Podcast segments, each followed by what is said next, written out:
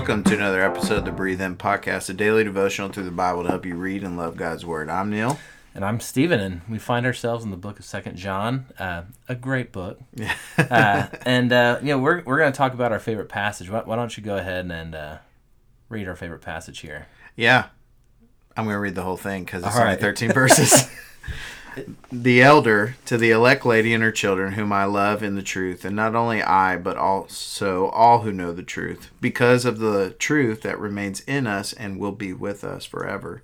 Grace, mercy, and peace will be with us from God the Father and from Jesus Christ, the Son of the Father, in truth and love.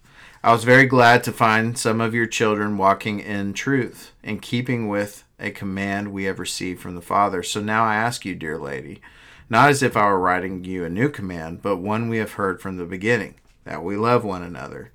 This is love, that we walk according to his commands. This is the command as you have heard it from the beginning, that you walk in love. Many deceivers have gone out into the world. They do not confess the coming of Jesus Christ in the flesh.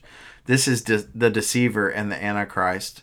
Watch yourselves so that you don't lose what we have worked for, but that you may receive a full reward. Anyone who does not remain in Christ's teaching but goes beyond it does not have God. But the one who remains in the teaching, this one has both the Father and the Son. If anyone comes to you and does not bring this teaching, do not receive him into your home, and don't greet him, for the one who greets him shares in his evil works. Though I have many things to write to you, I don't want to use paper and ink. Instead, I hope to come to you and talk face to face, so that our joy may be complete. The elect children, I'm sorry, the children of your elect sister send you greetings. So there's a lot of familial type of language here. Yeah. So I'm just going to go through and ask you some questions. All right. Uh-huh. So who's the elder? The elder is the Apostle John. All right. So saying basically, this is John writing, Yeah. and the elect lady We would, I believe it's the church in Ephesus. and the children would be the members Of the church in Ephesus of Ephesus. that church in Ephesus. Uh, And then I think we can kind of see that again at the end of the book in verse 13. Mm-hmm. The children of your elect sister send you greetings. Yeah. The So other would- churches in the the- region. The other churches in the region where John is with, right. uh, they know John's writing this letter, and so they're sending their greetings. Yeah.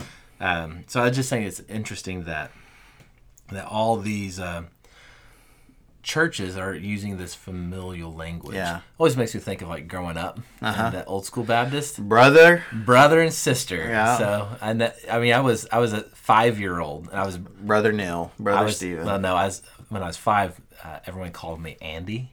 oh, what? Well my my full name is Stephen Andrew. Oh, okay. And so I was Andy up until fourth grade. Oh, wow. And so I was brother Andy. What happened in fourth grade? Well, the movie The Goonies. Uh. Remember the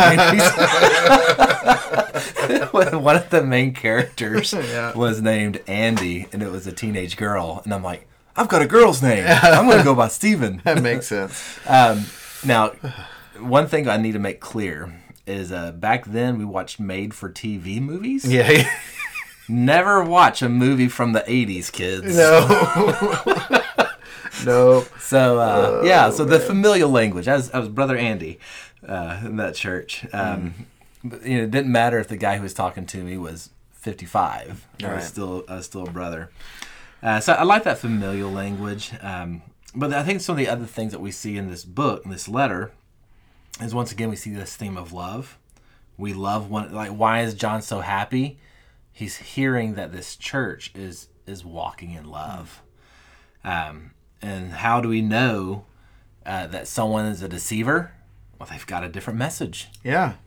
And, and that comes down to the two, the only two commands in this letter are to uh, watch yourselves and do not receive um, these people into your homes essentially right Yeah. so you know that that tells us something really interesting and that's that man uh, false doctrine is running rampant already Yeah. right and we know from other books in the bible uh, like first timothy we, we see a lot of this addressed by paul specifically to the church in ephesus but here again he's saying man like watch yourselves don't lose what we have worked for Yeah. you know so why is it so important that we cling to the the orthodoxy of the faith Man, it's it's, it's just like that. It's that purity. It's Yeah. it's that old youth minister illustration of them like making brownies up in front of everybody, and then they put in a little um, like dog excrement. Youth And pastor. youth pastors, and they're like, "Hey, will you eat these brownies?" Yeah. and everyone's like, "Uh, was no." And they're like, "Why not? It was just a little bit, Yeah. right?" Uh, but a little bit of false doctrine. is a lot of bit of a turd.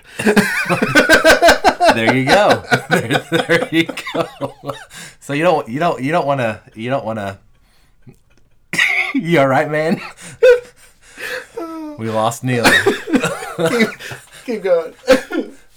All right. So that's that's why we've we've got to be diligent about our doctrine, about what we believe, why we believe it, how are we engaging with one another.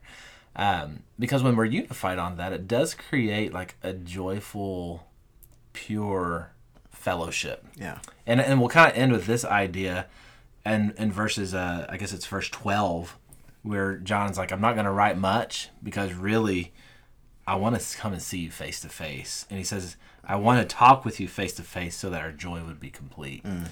Uh, you know, we- we're coming up on Thanksgiving, Yeah.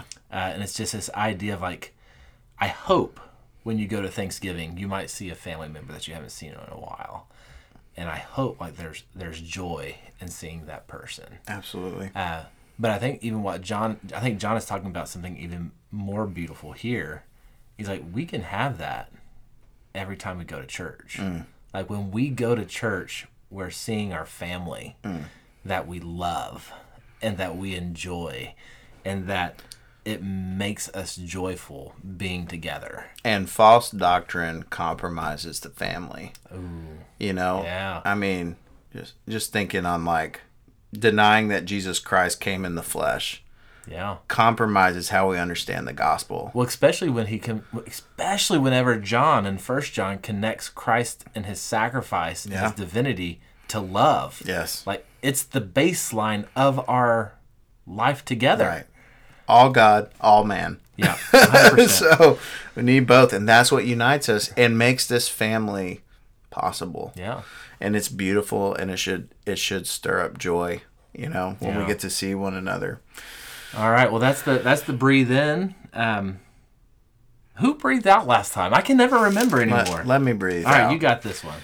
God, I just thank you um, that you have sent your son, that he came fully God, fully man, that uh, he was the perfect sacrifice, and that in his sacrifice, Lord, you have called a people that are united by the work of the Son, according to your plan and sealed by your Spirit.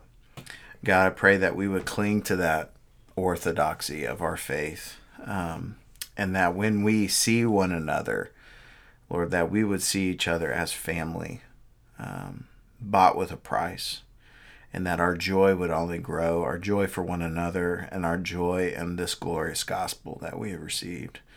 Lord, we love you. It's in your name we pray. Amen. All right. Well, thanks for joining us for another episode of the Breathe In podcast. We hope you were edified and encouraged. And tomorrow we're going to go to Third John. Third John.